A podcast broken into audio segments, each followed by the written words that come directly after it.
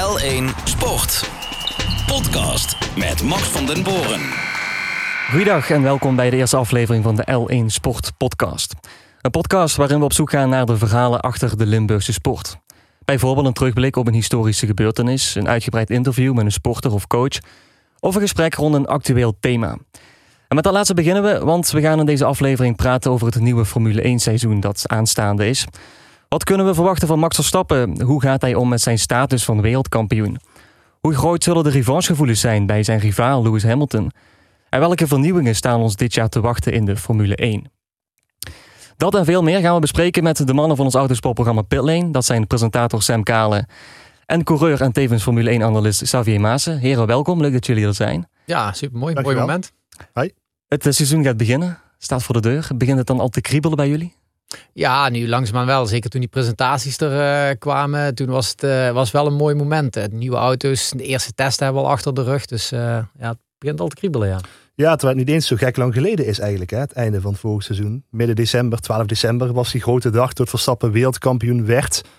Maar ja, je merkt ook dat iedereen, merkt het ook om me heen, hè, aan, iedereen vindt tegenwoordig Formule 1 leuk. Dat iedereen echt wel heel, heel erg veel zin erin heeft. En misschien nog wel meer ja, omdat Verstappen dus blijkbaar een wereldkampioen kan zijn sinds uh, afgelopen jaar. Ja, we gaan straks uitgebreid vooruitblikken op hetgeen wat komen gaat uh, dit jaar. Eerst nog even terug naar vorig seizoen. Ja, het was zo mooi, hè? we kunnen daarover uh, over blijven praten.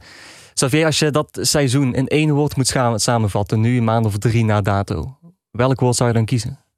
Ja, onvoorstelbaar. het was een onvoorstelbaar seizoen. Het was zo ontzettend spannend. zoveel ontzettend mooie wedstrijden gezien. Uh, ja, en dan echt een, een Netflix-ontknoping uh, die niemand had kunnen verzinnen. Netflix-ontknoping, dat is een mooie. Ja, ik, ik, wil er één letter in veranderen. En dat maakt er onvoorspelbaar van, met een P. Want het, het, er zaten zoveel twists ook in, in de loop van het seizoen. Uh, ja, we hebben eigenlijk denk ik alles gezien. En op de momenten dat je dacht aan het einde van het seizoen... ja, nu gaat het wel goed komen voor Verstappen. Hè? Zo vier races voor het einde. Toen was de boodschap van Helmut Marco... ja, één keer winnen en het zit wel goed. Nou ja, dat moet uiteindelijk gebeuren in de allerlaatste ronde. Dat had dus echt helemaal niemand opgerekend. Maar ook uh, ja, door die strijd tussen die mannen, dat die zo lang bleef duren. En totdat iedere keer toch weer op diezelfde twee mensen aankwam. Ja, dat, dat had je misschien wel durven dromen, maar niet durven verwachten, denk ik. En dat maakt het seizoen ook wel heel bijzonder. Maar kon het eigenlijk mooier dan dit? Nee, eh, denk ik. Uh, althans, dat ligt eraan vanuit welk perspectief je kijkt natuurlijk. Hè. Um, ik vraag me af hoe mensen op dit seizoen hadden teruggekeken. Mensen die zijn gaan kijken voor Max Verstappen. Op het moment dat dit Verstappen was overkomen en niet Lewis Hamilton in de laatste race. Want dat, ja, die afloop bepaalt natuurlijk heel veel voor het gevoel wat je over die andere races had. Want er zijn maar heel weinig saaie races tussen geweest. Maar uh, uiteindelijk is de eerste reflex, als je vooral terugdenkt aan wat er aan het einde gebeurde, aan de ontknoping, aan het beslissende moment. Um, en tot het dan in de laatste ronde samenkomt, ja, dat, ja, dat, dat schrijf je in een stripverhaal, denk ik. Maar ja. komt niet zo vaak voor? Nee, ja, de manier waarop het nu gelopen is, komt het echt niet zo vaak voor. En ik denk, ja, het had wel uiteindelijk mooier kunnen, kunnen eindigen het seizoen als het gewoon, naar mijn gevoel, echt op een sportief vlak was geëindigd. Gewoon dat er een faire strijd was geweest en niet een of andere hobbel werd genomen achter de schermen om een beetje de regels half te verbuigen om nog een keer voor televisie nog een mooie laatste ronde te kunnen laten zien. Dat deed voor mij wel een stukje afbreuk aan het sportgevoel. Uh, dus ja, voor mij was Hamilton wel de terechte winnaar van die wedstrijd absoluut geweest. Maar als je over het hele seizoen weer breed kijkt, is, is Verstappen wel gewoon een absoluut terecht kampioen. En is het ook misschien wel uiteindelijk goed voor de sport geweest dat Verstappen uiteindelijk Hamilton nu heeft verslagen een keer. Uh, want anders had Hamilton weer gewonnen en was misschien voor de sport minder goed geweest. Nu is het heel mooi om te gaan zien, kan Hamilton terugslaan? De Formule 1 had het ook wel een beetje nodig, hè? Spectaculair seizoen, toch? Ja, ik denk als je gaat kijken, de waarde van Max Verstappen in de Formule 1. Uh, eh, als je ziet hoeveel regels er al veranderd zijn sinds de komst van, van Max. Het begon al met zijn leeftijd, dat ze daarna een, een minimumleeftijd en een puntensysteem hebben ingevoerd. Omdat ze niet meer zo wouden dat zo'n jonge jongen in de Formule 1 terecht kwam uh, zonder, zonder al te veel ervaring. Uh, maar vervolgens zijn ook alle andere regels van, van inhalen, van afsnijden, die zijn allemaal op scherp gezet door Verstappen. En Verstappen heeft gewoon wel, ja, in de strijd met Lewis Hamilton samen, hebben ze met hun tweeën de Formule 1 wel, een heel nieuw niveau getild. Dus uh, ja, de waarde van Max Verstappen als, uh, als sportman voor de Formule 1 is echt enorm groot op dit moment. Toch zei je zojuist van ja, ik heb er toch een beetje een vreemd gevoel aan overgehouden. Aan, aan dat seizoen. Ondanks dat Verstappen wel wereldkampioen is geworden. Dat vind ik wel tamelijk ja, nuchter, tamelijk realistisch. Ja, ik vond die laatste wedstrijd, ik heb daar wel een, een knauw van, van overgehouden. Ik denk, ja, de manier waarop hij het gewonnen heeft. Ja, het was, het was gewoon een beetje show. Het was, uh, Hamilton was gewoon de winnaar van die wedstrijd geweest. En ze hebben gewoon, uh, ja, om het maar voor de show een beetje op een andere manier neer te zetten, heeft Verstappen uiteindelijk kunnen winnen. Wat ook logisch was. Maar Hamilton had nooit een keuze gehad. Kon niet eerder naar, naar binnen om ook die banden te wisselen. Want dan had hij altijd positie verloren. Dus was het een hele logische keuze. Uh, en bij Red Bull konden ze de aanval kiezen. Hebben ze ook heel goed gedaan, keer op keer. Maar ja, de manier waarop vond ik wel, uh, vond ik wel jammer. Dat heeft, ja, dat heeft een kleine smet op het, op het zo fantastische seizoen wel gegeven. Maar wat ik zeg, overal, als je over het hele seizoen kijkt, ja, is Verstappen gewoon een, een terecht kampioen. En ze hebben gewoon een waanzinnig mooi seizoen gehad. Die afloop, hè? is het niet ook zo dat eigenlijk alle betrokkenen daar zelf ook wel een beetje debet aan zijn, een beetje schuld aan zijn? Hè? Um, Verstappen en Hamilton die elkaar zeg maar, echt tot het uiterste drijven. Uh, we zagen dan een paar races voor het einde in Brazilië, tot het al uh, ja, toch een beetje gemarchandeerd werd door de wedstrijdleiding. Want die heeft het hele jaar geroepen, ja, we willen het op de baan beslissing worden. We willen duels zien, we willen niet races of podiums bepalen met tijdstraffen na een race. We willen op de baan dat daar uitgevochten wordt. En misschien wel die, die ongeremde drang om dat daarbij zo ver te laten komen heeft ertoe geleid dat er ook wel een loopje werd genomen met de regels natuurlijk. In zeker het slot van het seizoen. Hè, of dat nou uh, Verstappen was die te veel verdedigde in, in Brazilië, waar hij mee wegkwam omdat daar een enorme uitloopzone lag. En misschien nog wel in Saoedi-Arabië ook nog wel, waar Hamilton ja, zich ook van een ja, misschien wel vervelende kant liet zien. Waardoor op een gegeven moment door de bomen het bos misschien niet meer te zien was met de regels. Tenminste, zo heb ik het wel ervaren in de loop van het seizoen. Ja, het is wel steeds, steeds verder op het spits gedreven. Ik denk zeker waar het eigenlijk mis is gelopen is vanaf uh, Brazilië. Want daar was het gewoon niet duidelijk. Ook niet duidelijk voor heel veel andere coureurs die zeiden ja, wat, zijn, wat, wat is nu de regel? Uh, wat, wat, hoe wordt het nou bepaald? Want er was geen consistentie. En dat is zo moeilijk om die consistentie in die regels vast te houden. Uh, ja, en het heeft uiteindelijk Massi ook zijn kop gekost uh, als, als wedstrijdleider. Ehm, omdat hij misschien inderdaad ja, iets te veel in die, ja, je noemt het de marchanderende uh, fase zat en ging onderhandelen, waarin ook, ook die teambazen naderhand hebben gezegd, zowel Horner als Wolf hebben gezegd van ja, we hebben ons te veel bemoeid ermee. Ook dat ja. veranderd. Er lag ook te veel op het bordje bij, bij Massi. Die had gewoon te veel taken en had te veel communicatiekanalen. Dus dat was ook niet goed. Ze hebben wel veel zaken, zaken aangepast, wat ook echt nodig was.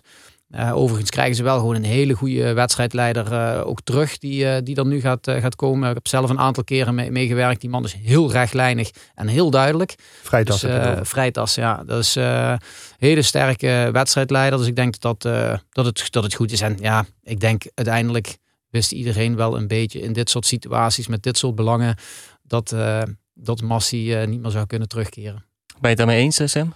Um, ja, tot, tot het het meest logische was om afscheid te nemen van Massi sowieso. Uh, omdat anders, wat die man ook had besloten de eerste race van komen toen, was hem altijd nagedragen. Ja, maar toen en ja, maar dat. De consistentie die was, ja, die was weg. Um, los van het feit dat ik wel denk dat de, de grondgedachte dat je het op een race wil laten aankomen, dat dat een goede is. Um, maar ja, dat, dat is dat, dat grijs gebied. Hè? En dat grijs gebied hebben we al jaren over in de Formule 1. Met of het nou tracklimits zijn of te of niet uh, fel genoeg verdedigen. Ook buiten Formule 1 trouwens. Hè. Ik bedoel, daar heb jij in, in, in, de Porsche ook mee te maken natuurlijk, hoe dat gaat. Um, tot in dat opzicht wel gewoon een heel lastig pakket was waar iedereen met z'n allen in terecht kwam. En ik ben ook wel eens met Xavier wat die zegt, die teambazen die daar een, uh, een bijdrage aan hebben geleverd. De wedstrijdleiding, de coureurs. Geef ook wel aan dat uh, twee mannen die normaal zo stoïcijns zijn als je maar kunt bedenken, dat die zich toch door elkaar tot het uiterste laten drijven. Ja, ik vind het ook wel mooi, want dat zie je natuurlijk ook in andere, andere sporten wel uh, gebeuren. Dat het dan ja, een rauw randje krijgt. Hè. In het American football heb je met Tom Brady, toch de grootste uh, voetballer uh, aller tijden. het Deflate Gate verhaal met de, de ballen die zachter waren of weer niet. We hebben het eerder in Formule 1 gezien, met Michael Schumacher bijvoorbeeld. Ja, misschien hoort het ook wel gewoon een beetje bij de titanenstrijd die zich ontvouwd heeft in dat opzicht. Het krijg je toch nooit uit de Formule 1 gebannen, dat grijs gebied? Nee, nee, dat krijg je ook niet. Uh, want wanneer je, je kunt ook nooit situaties met elkaar vergelijken. Dat gebeurt natuurlijk heel vaak. Wanneer is het forcing another car off the track? Wanneer is het uh, leaving the track and gaining an advantage. Bij Hamilton in die laatste wedstrijd had hij toevallig, omdat het een chicane was, kon hij rechtdoor. In Brazilië, ja, daar had hij rechtdoor kunnen rijden, maar dan was hij de baan afgereden. Dus je kunt nooit situaties met elkaar vergelijken. En dat maakt het ook zo, zo moeilijk, want je wilt consistent en rechtlijnig zijn, terwijl niet iedere situatie is dezelfde als die andere wedstrijd toen. Maar je zegt, ja nee, maar toen is er dit gebeurd, toen hebben jullie dat beslist, dus zou je dat nu ook moeten doen. En dat maakt het, dat maakt het heel moeilijk. Ik denk dat de autosport in zijn algemeenheid langzaamaan wel een, een, beetje een U-turn is het nemen over al die, uh, ja, al die parkeerplaatsen uh, met die uitloopzones. Je ziet nu het circuit van Spa wordt grondig verbouwd. Komen echt weer grindbakken terug. Terwijl overal alleen maar grindbakken zijn weggehaald de laatste, laatste jaren. En er steeds meer van die uitloopzones zijn gekomen. Waardoor ook dit soort situaties van track limits, maar ook van het inhalen en forcing another car off the track. Uh, ja, op een straatcircuit of op een circuit waar gewoon grindbakken naast de, naast de curbstone ligt daar kun je dat gewoon niet doen. En dan zijn de regels heel simpel en duidelijk. Want als je het grinden rijdt, ja, dan verlies je zoveel tijd of je rijdt je auto kapot. Dus je ziet langzaamaan de autosport daar weer van terug in keren is. En dat die, ik denk, een hele goede basis is dat, uh, dat die grindbakken weer terugkomen. Er gaat een heleboel discussie, ga je al vermijden als die circuits worden aangepast. Ja, de reden daarvoor is natuurlijk dat vaak veiligheidsoverwegingen waren. Hè, om uh, daar meer asfalt te leggen. Dat, dat als het dan misgaat of als er een crash is, dan zijn de gevolgen doorgaans minder drastisch dan bij een grindbak. Uh, maar wat ik ook altijd mooi hieraan vind, ik bedoel, wij hebben het daar vaak over gehad, Xavier, maar ook als je bijvoorbeeld Robin Freins daarover hoort praten. Volgens mij is er geen coureur die geen fan is van grindbakken. Iedereen wil zo'n grindbak eigenlijk, omdat het gewoon medogeloos is. Of ja, een muur, iedereen wil een muur, is misschien dan iets extremer in dat opzicht. Hè? Daar heeft niet iedereen zin in natuurlijk. Maar het, het feit dat je wordt afgestraft door je eigen fout of wat je wel of niet kunt maken. Ja, als dat zeg maar, op een, ja, zal ik even zeggen, een natuurlijke manier gebeurt met ja, een afscheiding of met een grindbak volgens mij is iedere coureur daar ook wel fan van uiteindelijk, toch? Ja, want als je zelf een fout maakt, weet je dat je een fout hebt gemaakt en dat het, dat het je iets gekost heeft. Maar vooral ook als je weet dat iemand om je heen ook een fout maakt, dat hij niet op profijt van een van alsnog voor je, voor je op de baan blijft. Uh, en dat, dat wil je gewoon hebben. Dat als, als je in een gevecht zit en één van de twee maakt een fout, dat je gewoon weet, ja oké, dan heb je daar tijd verloren. En dat, dat is nou met al die track limits, heb is dat niet het geval. Zeker in een gevecht. Iemand gaat buiten buiten de baan, komt weer terug de baan op, krijgt dan een eerste waarschuwing, krijgt een tweede waarschuwing, de derde keer zien ze het niet misschien helemaal, krijg je allemaal discussies. En dat is allemaal niet wat je wilt. Je wilt gewoon de sport eigenlijk zo puur mogelijk houden. En ik denk dat uh, ja, met grindbakken de sport gewoon puur, puurder uh, blijft. Het is toch altijd lastig hè, om die balans te vinden tussen enerzijds de veiligheid, maar anderzijds ook het spektakel. Hoe moeilijk is dat voor een circuitbouwer om die balans te vinden?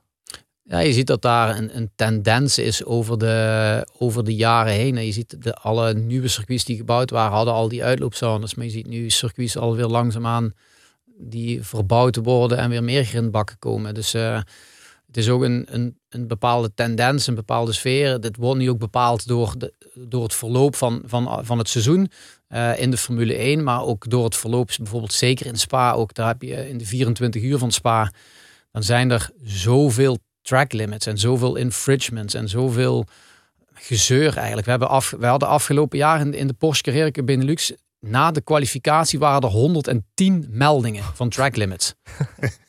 ja, maar dan zitten ook wedstrijdleiding. Die moeten al die meldingen doornemen. Die moeten al die meldingen bekijken. Die moeten al die meldingen gaan zien. En dan moeten dan uh, rondetijden worden afgenomen en weer andere niet. En het is zo'n discussie dat, dat, dat je ook ziet dat het niet meer werkzaam is en dat er daardoor iets moet veranderen. Maar dat heeft, dat heeft dan wel weer tijd nodig. Dus, dus het is altijd een, ja, een balans. Eerst moesten er veel, veel minder grindbakken komen, want het was veiliger om uitloopzones te hebben. Nu zien we de effecten van die uitloopzones en alle effecten wat het heeft op, op, andere, op andere facetten van de sport. En je ziet dat nu dan weer een beetje een andere koers langzaam aan gaan varen. Maar ja, dat heeft nog wel wat tijd nodig voordat alle circuits uh, die, uh, die grindbakken weer hebben. Ja voor Sam en mij niet racers. Althans, ik niet. Ik ook niet, nee. Uh, probeer eens ons mee te nemen naar het moment dat je mm, op volle snelheid zo'n grindbak induikt. Of misschien wel een muur inrijdt. Hoe, hoe, hoe, moeten we ons dat voorstellen? Kunnen we dat ons voorstellen? Nou ja, pak, pak bijvoorbeeld, als je het waar we net over hadden, het circuit van, het circuit van Spa. Uh, daar heb je, heb je een van de mooiste bochten, zeker als hij niet vol gas is, is, is Blanchiment ook terugkomen naar richting de busstopchicane. Daar ligt nu een mega uitloopzone. En daar kun je nu Op het moment dat je denkt, ah, ik ga niet redden, hup, dan ga je een klein beetje erover. Dan heb je een klein stukje astroturf, een beetje van, dat, van het groene gras. En daarna heb je gewoon ja, ruim de ruimte om gewoon wijd te gaan en weer terug de baan op te rijden. Als daar nu grind ligt, dan is gewoon de, de aanloop naar die bocht toe is gewoon één spannender. Uh, en je risicoanalyse, je risicopreparatie voor die bocht is gewoon heel anders. Omdat je gewoon, je weet, als ik daar iets te hard erin ga, heb ik gewoon niet de marge en de ruimte om te zeggen, nou dan ga ik maar één keer met mijn vier wielen over, de, over die witte lijn heen. Je weet als je daar erover gaat, dat je of in de grind en of vasthangt, of dat je zo hard dan eraf ketst dat je daar inderdaad gewoon in de muur belandt. Dus ja, het, het spanningsniveau wordt een stuk hoger. Maar dat is uiteindelijk ook wat iedere coureur ergens, ergens wilt, is gewoon wel ja, dat adrenalinegevoel. Dat het maakt het, wel, het maakt het wel gewoon spannender. Maar het maakt het ook spannender ten opzichte van je, van je collega's in die wedstrijd. Omdat je gewoon op het scherpst van de snede met elkaar rijdt. En hoe ver durf je te gaan tot op dat randje? En hoeveel marge, want daar gaat het voornamelijk over. Je hoeft nou geen marge te nemen. Je kunt op de limiet en zelfs over de limiet gaan. En nog altijd gewoon je positie behouden. En ik denk dat dat uh, voor het sporthart bij mij wel het verschil maakt dat je ja, die limiet echt niet over kan. En als je erover gaat, dat je gewoon of tijd verliest of je auto gewoon plat rijdt. En dan maakt het wel, krijg je wel een andere beleving, ja. Een beetje PlayStation effect, hè. Als je daar uh, ervan in gaat, dan reset je gewoon en dan ga je door. En uh, als, als het gewoon niet zo is, ja, dan is het een heel ander gevoel. Tenminste, kan ik me zo voorstellen. Dus wat je zegt, wij, wij zitten nooit in een raceauto, maar ja, ik kan me ook wel voorstellen dat ook wel een beetje de kick misschien uh, weghaalt van, van zo'n bochten. Hè. Het is ook vaak gezegd over uh, volgasbochten wel of niet. Hè. Met Eau bijvoorbeeld. Hè. Op moment in de Formule 1 ja, is dat voor een coureur niet meer heel spannend, hoor je ze vertellen. Um, wat dan naast ligt, naast die lijn bepaalt gewoon heel veel voor het gevoel van die bocht voor de man in de auto. Of dat nou gras is of asfalt of een muur. Het hele karakter van een, uh, van een bocht en misschien wel het hele circuit verandert daarmee, lijkt me. We gaan straks terug naar de Formule 1. Ik wil toch nog één vraag hierover eh, stellen, eh, Xavier. Als je aan die enorme snelheden race over een circuit, hoe kun je in hemelsnaam dan helder nadenken? Nou, je bent eigenlijk wel vrij, vrij rustig. Je bent, je bent vrij goed aan, aan hoge snelheden. Dus je bent, uh, je bent continu wel aan het, analyseren en, en bezig. Je, je bent in je hoofd wel gewoon, gewoon rustig. Uh, en het nadenken en, en het kijken welk ja, klein, klein stukje had iedere bocht weer beter, uh, beter gekund. Of welk, waar moet je op gaan letten? Weer de volgende rondje aan. denk ah, je hebt net iets te laat geremd of iets te vroeg ingestuurd. Of kwam er net niet lekker uit. Of kwam net te laat op vol gas. Dus je bent continu onder dat rijden aan het analyseren. en die snelheid, ja, die, die, is, die is er gewoon. Daar leer je mee leven. Dat, daar, daar raak je aan gewend. Dat is net als je op de autobaan rijdt en je gaat 150 rijden. Op een gegeven moment went die snelheid heel erg. En dat heb je op een circuit eigenlijk, uh, eigenlijk ook wel. Dus het is niet dat je continu denkt van, oh, dit gaat wel heel hard. Uh, je bent heel erg gewoon aan de snelheid waarmee je race. Ga je er ook aan verslaafd in de goede zin op een bepaald moment? Uh, ja, ik denk dat autosport wel verslavend is. Ja, ik, ik, zou, ik zou er niet aan moeten denken om, om een seizoen niet, niet te, kunnen, te kunnen racen. Um, wel 2020 natuurlijk met de hele COVID voor mij een, bijna een raceloos jaar is geweest. Maar dan merk je wel dat het, het vuurtje weer brandt om weer opnieuw, uh, opnieuw te kunnen starten. Uh, dus ja, verslavend is het absoluut wel. Ja. Bij wie het vuurtje ook zal branden, dat, uh, om weer even terug te gaan naar de Formule 1, is Lewis Hamilton. Kijk, waar Verstappen natuurlijk euforisch was na die overwinning, was de teleurstelling bij Hamilton immens, kan ik me voorstellen. Hoe heeft hij dit verwerkt, denken jullie? Um, ja, ik vind het heel moeilijk om, om, om daar een inschatting van te maken. Simpelweg omdat dit natuurlijk een, een situatie is waarin wij Hamilton nog nooit hebben gezien. Hij, is, uh, hij heeft gedomineerd de laatste vijf, zes jaar.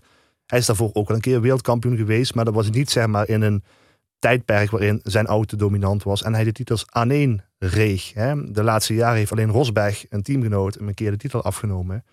En daarvoor was er veel meer concurrentie tussen McLaren, Ferrari, Renault nog in die tijd was het meer een, een soort gelijk speelveld. En nu ga je Lewis Hamilton zien, ja, die ja, niet alleen in zijn, uh, misschien in zijn eer gekrenkt is, maar ook um, het record van die achtste wereldtitel, ja, misschien ook steeds verder ziet verdwijnen. Het is niet dat Lewis Hamilton nog drie, vier kansen, even aangenomen dat hij niet, niet tot zijn uh, 45 nog in de Formule 1 zit. Hij gaat niet nog vier, vijf kansen krijgen om die wereldtitel te pakken. Dus ik kan me in de indruk trekken dat er wel meer spanning op moet staan dan in voorgaande seizoenen wat dat betreft. Wat denk jij, Xavier? Nou, ik denk wel. Ik denk één dat hij het wel inderdaad echt heel zwaar uh, heeft gehad. En ik denk de manier waarop hij ermee omgegaan is absoluut de allerbeste manier was om gewoon in stilte te blijven. Daar heeft hij veel meer mee gezegd dan dat hij wat dan ook had, had geroepen in zijn teleurstelling. En wat allemaal heel begrijpelijk was geweest. Ik denk dat hij vooral uh, teleurgesteld was in, in de sport. Uh, je wilde een fair, een fair speelveld. Hij zeker als je naar die laatste wedstrijd terugkijkt, heeft hij gewoon drie keer eigenlijk die wedstrijd weten te winnen. Hij kwam drie keer bij de start, bij dat gevecht met Perez. Uh, wanneer Verstappen weer eerder naar binnen ging en de druk er weer opnieuw opzetten. En hij wist iedere keer te pareren. En als je hem dan verliest, omdat eigen wedstrijdleider de regels een beetje begint te verbuigen, dan voelt dat heel on onfair. En ik denk dat je daardoor het, het, het geloof in de sport uh, een stukje verloren hebt. En voor hem was het inderdaad ook wel, en dat geloof ik ook wel eerlijk, van belang. Wat, wat ging er veranderen? dat hij weer het geloof kon hebben om voor een nieuw seizoen ervoor te gaan. Ehm, maar ik denk dat uh, aan de andere kant het geloof in de sport was weg. Maar Hamilton is wel echt een sportman en kan eigenlijk enorm genieten van deze concurrentiestrijd. Ik denk dat hij dit van binnen eigenlijk mooier vindt om een strijd te hebben. En dan als overwinnaar eruit te komen, als dat hij gewoon dominant is en er bijna niks hoeft te doen. En bij het begin van het seizoen al bijna weet dat hij het kampioenschap gaat winnen. Um, dus wat dat betreft denk ik dat, uh, ja, dat we gewoon weer een heel mooi seizoen tegemoet gaan. Want hij is natuurlijk toch gebrand. En die achtste titel is toch iets wat hij in zijn hoofd heeft. Um, en hij wil gewoon ook, denk ik, opnieuw laten zien dat hij toch de beste is. Dus uh, ja, ik kan niet wachten eh, op de start van het seizoen. Er waren wat geluiden of wat mensen die zeiden van ja, misschien gaat Hamilton er wel mee stoppen. Omdat we toch lange tijd niks van hem hebben gehoord. Heeft een van jullie gedacht dat gaat gebeuren? Nou ja, wel gedacht omdat het geopperd werd. Maar ik vond het vooral wel, ja, misschien is het toneelspel, dat is misschien gechargeerd. Maar ik vond het ook vanuit misschien wel een mediaperspectief wel heel mooi om naar te kijken hoe dat gaat. Want wat er per saldo gebeurt, is dat uh, Lewis Hamilton gewoon een doorlopend contract heeft. Dus wat dat betreft zou er geen discussie moeten zijn. En Toto de Wolf, net zo uh, teleurgesteld als Hamilton zelf, zijn teambaas bij Mercedes, dat die gewoon twee of drie weken na het einde van het seizoen ergens een keer een bommetje gedropt heeft van, ja, ik weet niet of Lewis Hamilton wel doorgaat. En Daarna zie je dat zich gewoon twee maanden lang een spel ontvouwt. Dat iedereen met die woorden gaat lopen. Terwijl dat de enige indicatie is dat er misschien uh, voor Lewis Hamilton wel een einde aan zijn F1-carrière zou komen. Wat best wel bijzonder is, want we zeggen net, hij kan voor zijn recordtitel gaan. Uh, het is een uh, sportman in, de, in de meest uiterste vorm. Hij geniet van deze duels. Hij heeft ook heel veel respect voor Verstappen. Hebben we hem ook vaker horen zeggen. Hè, hij kan wel gefrustreerd zijn over hoe dingen gelopen zijn. Maar dat is niet dat hij een, een bloedhekel heeft aan Max Verstappen. Misschien wel qua resultaten, maar niet als, als racer in dat opzicht. Ja, tot ik het wel bijzonder vind hoe iedereen daar toch mee is gaan lopen eigenlijk de laatste, de laatste maanden. En misschien wij zelf inclusief, want je gaat toch twijfelen. Um, maar het is eigenlijk altijd wel aannemelijk geweest dat Lewis Hamilton zou terugkomen uh, als hij een keer niet een wereldtitel pakt. Ja, ik denk inderdaad wel. Het is, het is interessant om te zien. Hij heeft gewoon niks gezegd. En dan gaat, komt inderdaad al die, al die rumors komen gewoon, ga, gaan maar rond en gaan maar rond. Uh, ja, terwijl niemand wat wist. En we hebben allemaal gewoon lang moeten wachten op het, op het antwoord. Maar ja, natuurlijk, door, door de lange afwezigheid en lange stilte heb je wel eens een momentje dat je even denkt van, ja, zou die misschien, zou die misschien toch stoppen? Um, maar ja, ik had inderdaad ook al van tevoren wel toch wel verwacht dat hij zou terugkomen afhankelijk van ook, ik denk dat ook wel een stukje een politiek pressiemiddel is geweest, ook naar de Formule 1 toe, dat ze wel serieus moesten kijken naar de gevolgen van wat er gebeurd is en dat ze daar serieus ook consequenties aan zouden verbinden en zaken zouden veranderen. Ehm, maar daardoor is, ja, denk ik dat ook wel, ook misschien nog wel serieuzer naar gekeken. Hij is toch ja, de zevenvoudig wereldkampioen, de grootste aller tijden. Ehm, dus hij heeft ook wel een platform om van, vanaf te spreken. Hamilton staat op scherp, uh, zoveel is duidelijk. Denk jij dat hetgeen wat gebeurde is in Abu Dhabi, en eigenlijk het hele seizoen vorig jaar, al die clashes tussen Verstappen en, en Hamilton, dat dat nog een rol gaat spelen dit jaar? Met andere woorden, dat er nog meer op het scherpst van de snede gereest zal worden tussen beide heren? Ik denk dat je daarvoor echt moet gaan wachten hoe het seizoen zich gaat ontvouwen. En dat, kun je, dat denk ik eigenlijk als dat gaat gebeuren, gevoelsmatig ga je dat pas na een vijf tot tiental wedstrijden ga je dat pas weer terugzien. Als je gaat zien dat zij de twee zijn die ook voor de titel gaan strijden. Maar dat vind ik het mooie van, van dit seizoen en wat we tot nu toe hebben gezien. En met de nieuwe reglementen, met alle nieuwe auto's die er komen. Het is niet gezegd dat Hamilton en uh, Verstappen de favorieten zijn van het seizoen zomaar. Verwachting is wel dat Red Bull en, en, en Mercedes er goed voor staan. Maar uh, Ferrari kan wel eens heel goed gaan verrassen. We kunnen net zo goed zien dat we een, uh, een Leclerc en, en Sainz gewoon de overwinningen aan elkaar zien gaan racen. McLaren ziet er eigenlijk ook wel heel goed uit. Dus het kan, het kan nog wel eens een, veel bredere strijd worden tussen meerdere coureurs en meerdere teams voor aankomend jaar.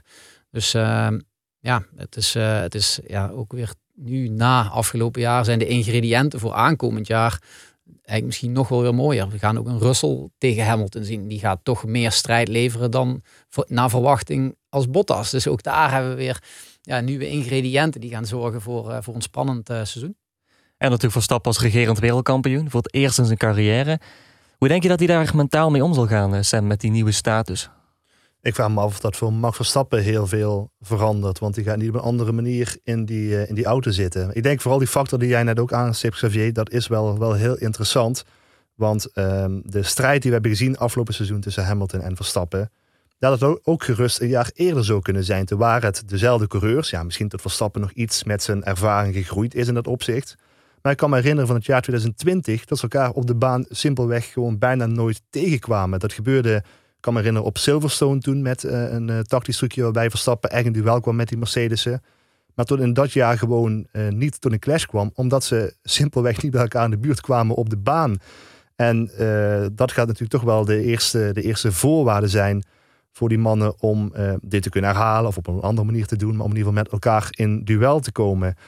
Maar wat je, om terug te komen op je vraag over wat dit voor Verstappen verandert, ik, ik denk eerlijk gezegd niet zo heel veel. En ik denk vooral dat hij dat ook heel hard gaat roepen, dat het voor hem niet heel veel verandert. We kennen hem als een, ja, toch een stoïcijnse persoonlijkheid. Heeft ook wel gezegd, ik hou mijn emoties graag op de vlakte. Spreek ook niet graag uit hoe ik ergens in zit, want dat wordt dan weer verdraaid en dan gaan mensen wat van vinden.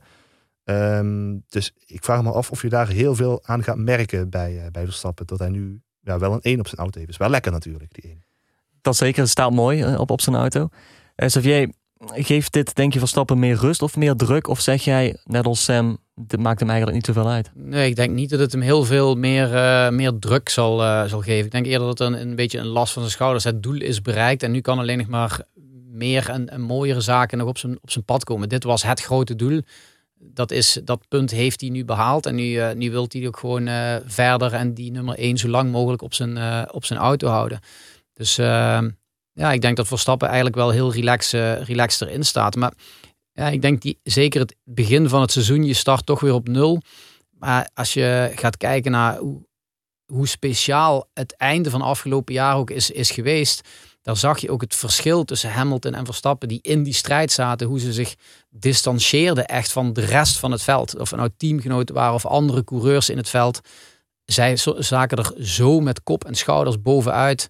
En wisten ook echt het onderste uit de kant te halen. Omdat ze wisten wat op het spel stond. Waar de rest al geen kans meer op had. Dat je ja, die laatste vier, vijf wedstrijden zijn, zijn, is echt een titanengevecht geweest. En de vraag is of dat zo snel weer, weer terugkomt uh, op, op dat niveau zoals we het afgelopen jaar hebben gezien. Ja, mooier dan vorig jaar. Ja, dat, dat wordt natuurlijk heel lastig qua spektakel. Hè? Zo eerlijk moeten we zijn. Ja, ik denk zeker die ontknoping en uh, die, die laatste vier, vijf wedstrijden waar Hamilton steeds dichterbij kwam. Ze weer op gelijke punten kwamen. Ja, het, was, het was een scenario wat je niet snel uh, meer zal, uh, zal terugzien. Um, maar goed, we hebben wel weer heel veel ingrediënten voor een heel mooi nieuw seizoen. Als jullie elk één belangrijk verbeterpunt moeten noemen bij Verstappen, welk zou dat dan zijn? Nou, ga jij maar eerst. ja. Um, ja, ik denk toch zijn, zijn agressiviteit nog iets beter in toom weten te, weten te houden. En dan komt vooral bij, direct naar, naar boven, is, uh, is die wedstrijd in Saudi-Arabië geweest. Waarin hij twee keer gewoon, naar mijn gevoel, te ver eroverheen ging. Waarin hij bij die ene herstart wel zijn agressiviteit precies on point was. Gewoon heel netjes binnen de witte lijnen bleef. En dat was voor mij zo'n mooie, prachtige inhaalactie. Maar er waren ook een paar andere momenten waar ik denk, ja, daar ga je net, net erover. En als hij dat nog, als hij die emotie nog iets beter in toon, dan hebben we het echt over fractionele verschillen. Maar ik denk dat daar nog wel, uh, wel groei, uh, groei voor hem zit. Uh, om, dat, om dat eruit te halen. Ja, ik vind het heel moeilijk om te zeggen, want ik denk dat dit bij uitstek het belangrijkste is. Want dat is natuurlijk ook uiteindelijk wat toch bepaalt hoe de resultaten zijn. Um, Ah, misschien dat het bij momenten nog wel iets meer een, een, een teamplayer zou kunnen worden. Want daar zit misschien ook wel zijn grote voordeel in nu. Hè? Ik bedoel, eh, we weten natuurlijk niet hoe de verhoudingen gaan zijn. Of een, een Ferrari of een McLaren misschien in de buurt gaat komen van Mercedes en Red Bull. Uh, maar het grote voordeel dat Verstappen nu zou moeten gaan gebruiken dit seizoen, is dat hij een teamgenoot heeft die al een jaar ervaring in die auto heeft. Want dat heeft Lewis Hamilton natuurlijk niet. Uh, en we weten niet hoe goed Russell daar gaat zijn. Misschien wordt Russell wel een grote concurrent. Dat zou natuurlijk ook kunnen. Uh, maar het is natuurlijk wel iemand die net zoals zijn huidige teamgenoot Sergio Perez... ja, toch nog in die nieuwe rol moet gaan groeien. Waarschijnlijk. Lukt weinig jongens om meteen de eerste vijf races bij een topteam... meteen top te presteren. Dus als hij op de een of andere manier... Uh, het draagvlak kan creëren bij Sergio Perez. Wat echt een, een, ja, bij momenten, zeker in het slot van vorig seizoen, echt een prima adjudant is gebleken. Hè. We, hebben allemaal gezien hoe hij in Abu Dhabi um, even acht seconden van Hamilton afsnoepte met uh, wat veld te verdedigen. Misschien dat hij daar wel in moet gaan investeren om uh, in dat op zich in ieder geval uh, de gezichten binnen dat team dezelfde richting op te krijgen.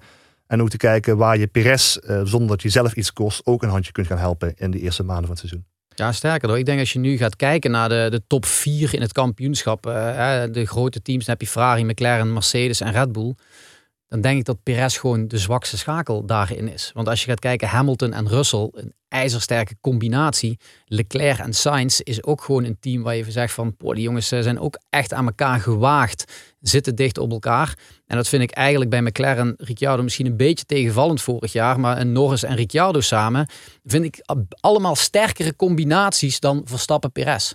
Dus ik denk dat Perez gewoon ja, wel de zwakste schakel is bij die topteams. Uh, dus daar eh, zit wel nog wat werk voor het team van, uh, van Red Bull. En ik denk, ja, Verstappen is inderdaad niet de allersterkste. Die denkt maar aan één ding en dat is aan zijn eigen. Hij wil wereldkampioen worden. Maar daar gaat die Perez ook bij nodig hebben. Dus daar uh, ja. is wel wat werk aan de winkel. En de vraag is of Perez met die druk om kan gaan om naast Verstappen te presteren. Want ja, hij heeft een heleboel goed gemaakt met die fantastische actie in Abu Dhabi. Maar hij heeft ook het hele jaar heel vaak tegengevallen. Het is ook niet de eerste trouwens. Hè. We hebben de afgelopen jaren vaker gezien. De man die naast Verstappen zat. Of dat nou Albon was of Gasly. Uh, ja, Ricciardo die de Onige Bolweg kreeg op een gegeven moment in de eerste jaren als team van Verstappen. Ja, die, jongens zijn toch geslachtofferd op de een of andere manier. Hè. En het gaat te ver om te zeggen dat Perez in de loop van dit seizoen op de wip zat. Maar hij viel inderdaad gewoon tegen het eerste half jaar. Zeker in de kwalificaties heel veel laten liggen. Aantal keren Q3 gewoon niet gehaald.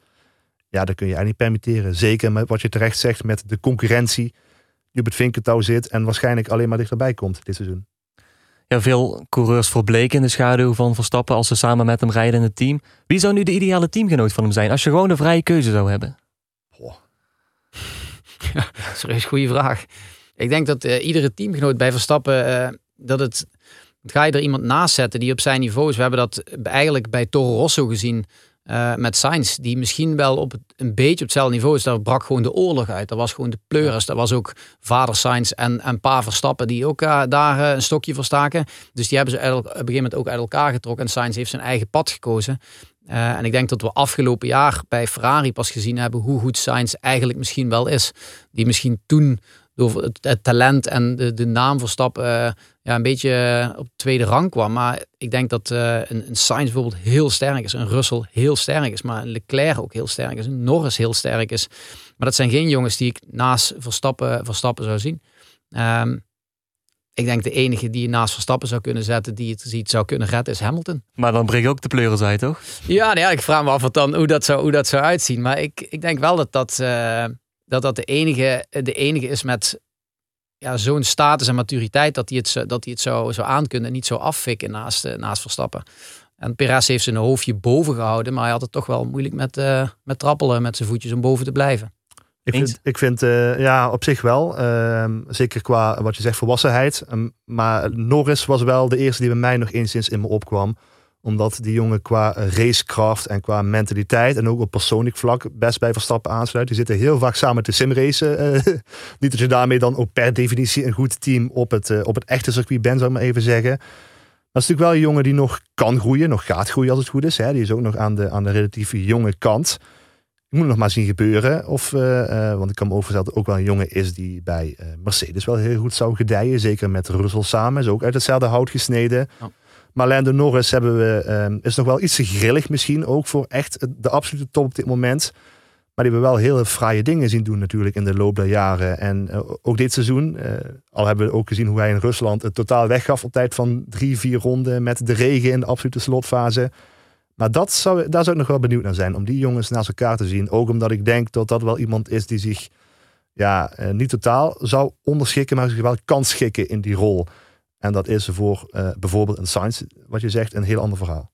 Ja, ik denk dat Norris inderdaad wel terecht, uh, terecht wel een goede is. Want Norris is ook niet iemand die zich, denk ik, gewoon gek laat maken. Die blijft, gewoon, die blijft gewoon zijn eigen ding doen.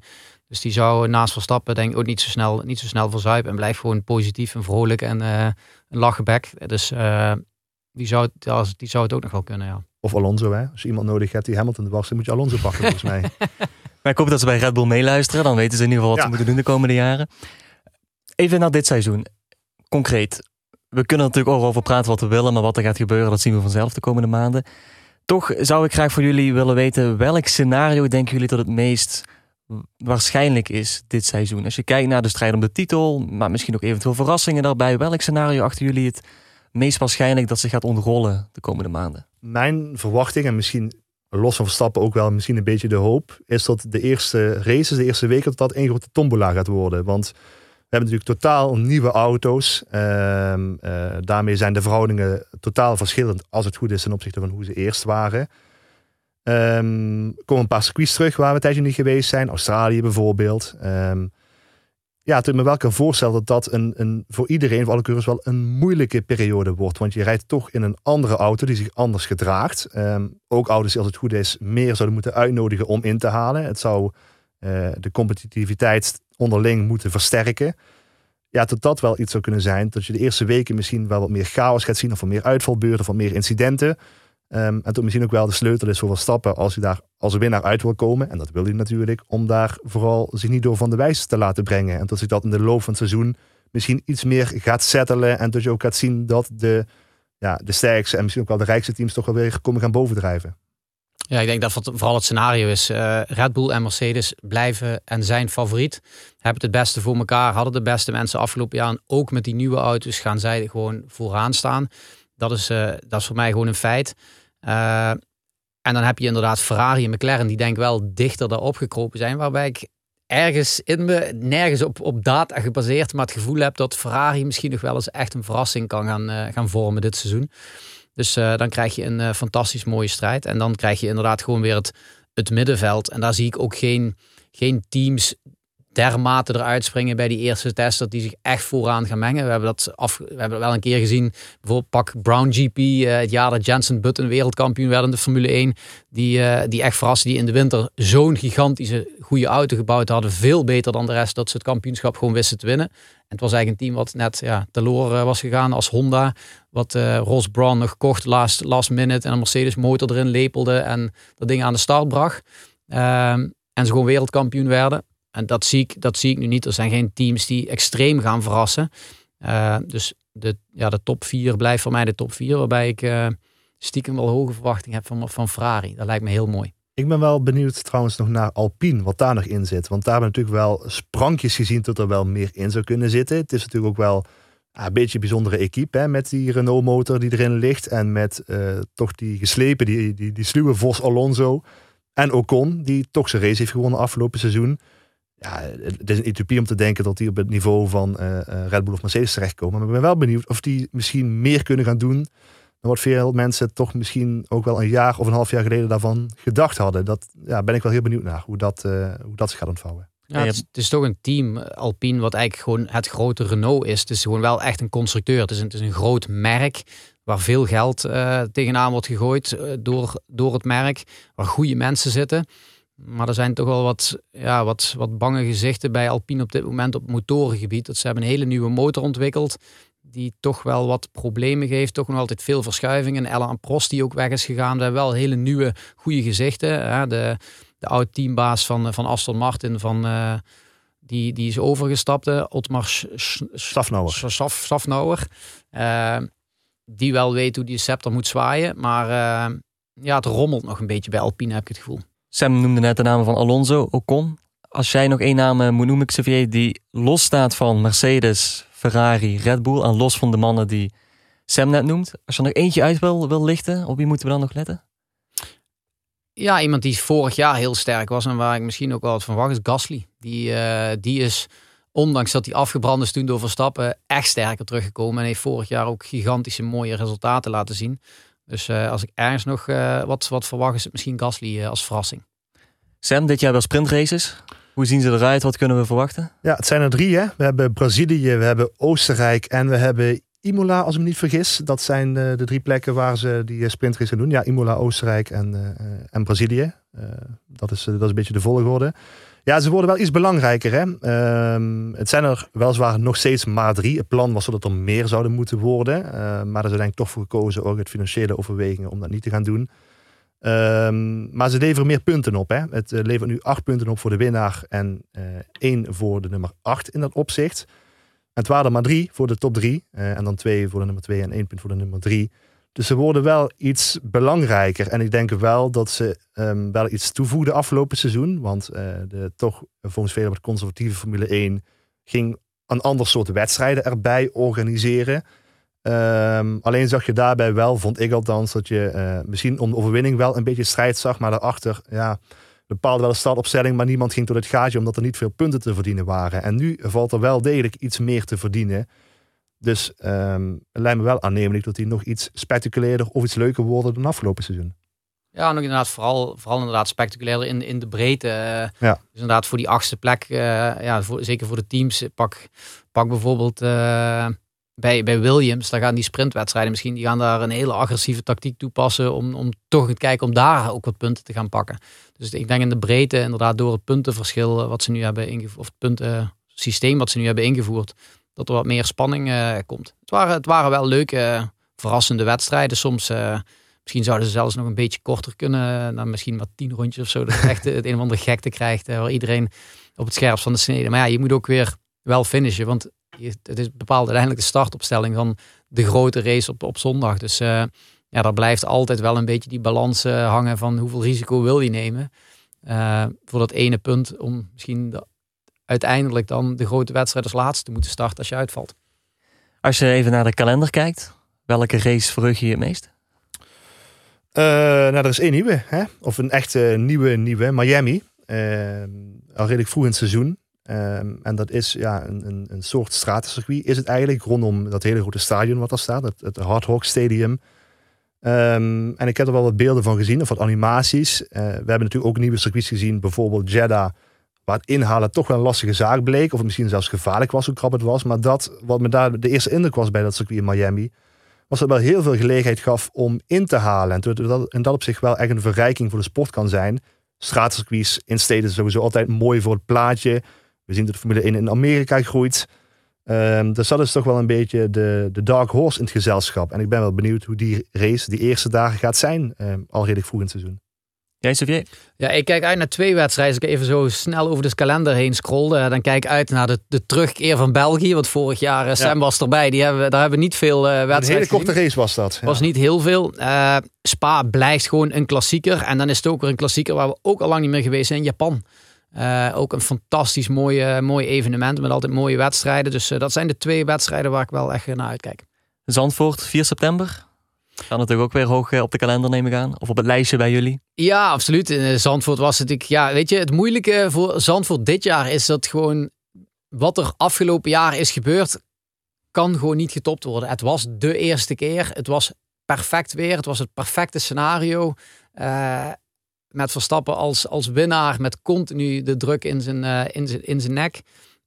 Um, dus ik vraag me af of Zandvoort nog altijd zo mooi kan gaan worden als dat die afgelopen jaar was. Maar is dat ook niet een beetje het verhaal met Zandvoort, met het seizoen en die onknoping in het algemeen? Dat je gewoon dat seizoen moet, moet inlijsten, aan de muur moet hangen en gewoon weer opnieuw moet gaan beginnen. Dat is geweest, dat was mooi, maar ja, we beginnen gewoon weer opnieuw. Ja, maar als je nu in Zandvoort komt, dan ga je toch terugdenken aan vorig jaar. En dat gebeurt toch automatisch. En het is zeker zo, want met, met die nieuwe auto's, met het nieuwe reglement, uh, ja, alles is echt op de schop, uh, de schop gegaan. De auto's zien er wat dat betreft heel anders, uh, heel anders uit. Dit jaar een stuk zwaarder geworden. ground effect wat we terug hebben. Dus um, ja, alles, alles gaat, gaat anders worden in, in grote lijnen. Maar goed, de, de topteams blijven wel de topteams. Dus dat, daar blijft misschien wel een beetje vergelijkbaar. Maar ja, ja, nee, het, ja, het, gaat, het gaat wel weer anders worden. En je kijkt toch weer stiekem weer terug en denk je, oh, vorig jaar was, was het zo.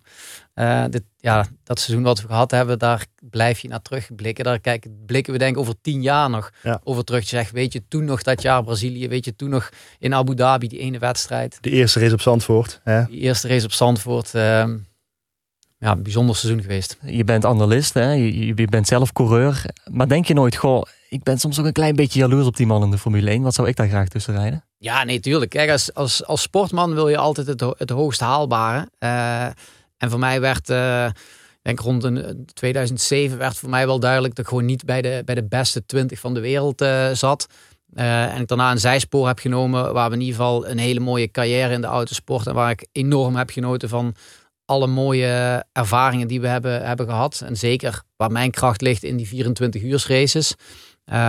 Maar ja, Formule 1 blijft Formule 1. En als je dit, dit ziet, dat Titanenspel, ja, ik denk zelfs iedere Formule 1 coureur die in het midden- en achterveld heeft gereden, had ook liefst gewoon Hamilton of Verstappen geweest om zo'n strijd aan te gaan. Uh, als sportman is dat natuurlijk het allermooiste. Maar het is ook fantastisch om het gewoon te, te volgen. Wat kunnen we van jou dit jaar verwachten? Ja, we gaan weer uh, terug aan de start verschijnen voor de Porsche Carrera Cup uh, Benelux. Uh, daar zijn we nu ja, de laatste hand aan het leggen aan alle, aan alle details om goed voor de dag te komen. We hebben afgelopen jaar, hoe goed het in de Formule 1 was, hoe slecht was mijn, was mijn seizoen. op sportief vlak. We hebben de eerste wedstrijd moeten missen met COVID. Toen lag ik thuis plat, plat in bed. Toen ik eindelijk weer hersteld werd, werd ik aangereden en heb, had ik een gekneusde rib. Dus heb ik ook weer een tijdje eruit gelegen. Uh, en het einde van het seizoen was ook nog dramatisch, waar ik in een aanrijding kwam en mijn teamgenoot daar ook nog betrokken bij raakte en daardoor ook nog zijn titel niet kon, kon winnen. Dus het was al met al geen, geen fijn seizoen, maar daar, ja, ik, ik zit een beetje in de wedstrijd zoals Hamilton. Ik heb ook wat revanchegevoelens. dus we, we, ja, we gaan strijden om, om een derde titel in de, in de Porsche Carrera Cup. Dat is de hoofdzaak. En daarbij hopen we nog één of twee 24 uur races mee te kunnen pakken. Want voor de mensen die, die niet altijd zien, hè, die Porsche Carrera Cup, jij rijdt twee races in een weekend. Hè? Dus als jij op zaterdag er niet bij bent, bijvoorbeeld door COVID, dan is die tweede race ook meteen weg op zondag. En als je zaterdag heel veel schade rijdt, dan kun je de zondagrace ook vergeten. Die gevolgen zijn gewoon heel groot in één weekend dan daarmee. Ja, precies. We hebben na, na Zandvoort, we hadden toen zes races waren er geweest, maar ik had 4-0 resultaten. Want het eerste weekend in Spa miste ik, dus twee keer een nul resultaat. Ja, dan ben je op een raceseizoen, bij ons is een raceseizoen 12 uh, eh, races met zes weekenden. Ja, als je dan twee races al mist, is eigenlijk na het eerste weekend gewoon je hele seizoen al, uh, al voorbij. Dus we hebben, ja, het is uh, mentaal een zwaar jaar geweest. Dus wij kijken weer ook echt vooruit om het nieuwe seizoen fris en fruitig te starten.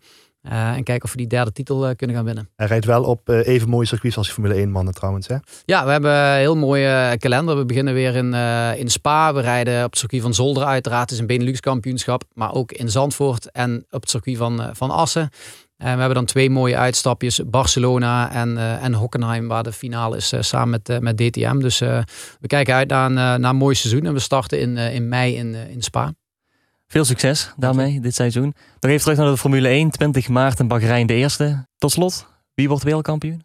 Ja, wat verwacht je nu dat ik nu zeg dan? Hè? Ja, nee, ja. uh, het is heel, het is zoals we al beetje hebben geprobeerd te beschrijven natuurlijk. Hè, laatste half uur, drie kwartier. Uh, het kan allemaal op een hoop komen. Het kan allemaal heel anders zijn dan vorig jaar. maar als je dan toch moet kijken naar wat je wel weet, heb je wel gezien dat Verstappen wel de beste coureur van het veld kan zijn. Dus in dat opzicht is hij, los van al die onzekere factoren, Um, wel gewoon de titelfavoriet voor mij. Ik zeg gewoon uh, Russell. Russell, jij... Uh... Laten, laten gewoon eens de knuppel in het hoendrok gooien. Nee, dat we niet moeten ophouden trouwens. Ja, Russell. Uh, Russell wordt gewoon kampioen. Nou, staat genoteerd, heren. Met een nieuw Formule 1 seizoen komt er natuurlijk ook een nieuw seizoen van het programma Pitlane. Wat kunnen we daarvan verwachten? Ja, iedere donderdag voor een race zijn we erbij. Hè? Zoals we dat eigenlijk ook afgelopen twee seizoenen doen. Dit wordt het derde seizoen dat wij met z'n tweeën gaan maken dat opzicht. We gaan donderdag 10 maart, uh, dus deze week, gaan we al een seizoensvoorbeschouwing maken. Dan zijn we er ook op L1 TV en online. Vanaf 5 uur is het dan ongeveer op donderdag. En dan iedere donderdag voor een race. Dus 17 maart gaan we voorbeschouwen op de Grand Prix van Bahrein.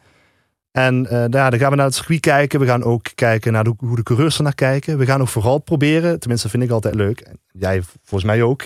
ook de kijkers erbij proberen te betrekken. Hè, met polls op Instagram. Uh, we gaan nog misschien nog wel het een en ander organiseren. En uh, in dat opzicht gaan we je proberen om iedere week dan weer, of voor iedere race in negen minuten bij te praten uh, over alles in de Formule 1 en ook in de rest van de autosport. Robin Freins bijvoorbeeld, volgen we ook heel nadrukkelijk. Mooi, we gaan er maar goed voor zitten. Xavier, hoe snel ga je terugkomen op je voorspelling van Russell als wereldkampioen, denk je? Het gaan we pas aan het einde van het seizoen uh, zien. Het is een lang seizoen, het gaat lang duren. Het gaat weer uh, ja, van maart tot aan november. Dus een enorm lang, uh, lang seizoen voor de boeg weer. Dus ik ben, ik ben benieuwd wat het gaat worden. Dus we kijken iedere wedstrijd weer met, met plezier vooruit. Het was ook wel een keer lekker dat we hier eens een keer de tijd hadden om gewoon Heerlijk. echt uit te wijden. Want we moeten ja. altijd maar binnen ons programma beknopt zijn in hetgeen wat we, wat we kunnen voorbeschouwen. Um, maar daarvoor is een podcast wel lekker om eens uitgebreid op, op alle details te kunnen, over alle details te kunnen spreken. Voor herhaling vatbaar? Deze podcast zeker. Ja. Daar, ga jij voor zorgen de komende tijd, toch? Ja, we gaan het inderdaad, uh, inderdaad zien de komende tijd. Voor nu, heren, bedankt voor jullie komst. En uh, u thuis in de auto, op het werk of waar dan ook. Bedankt voor het luisteren naar deze aflevering. En graag tot de volgende L1 Sport podcast. Tot dan!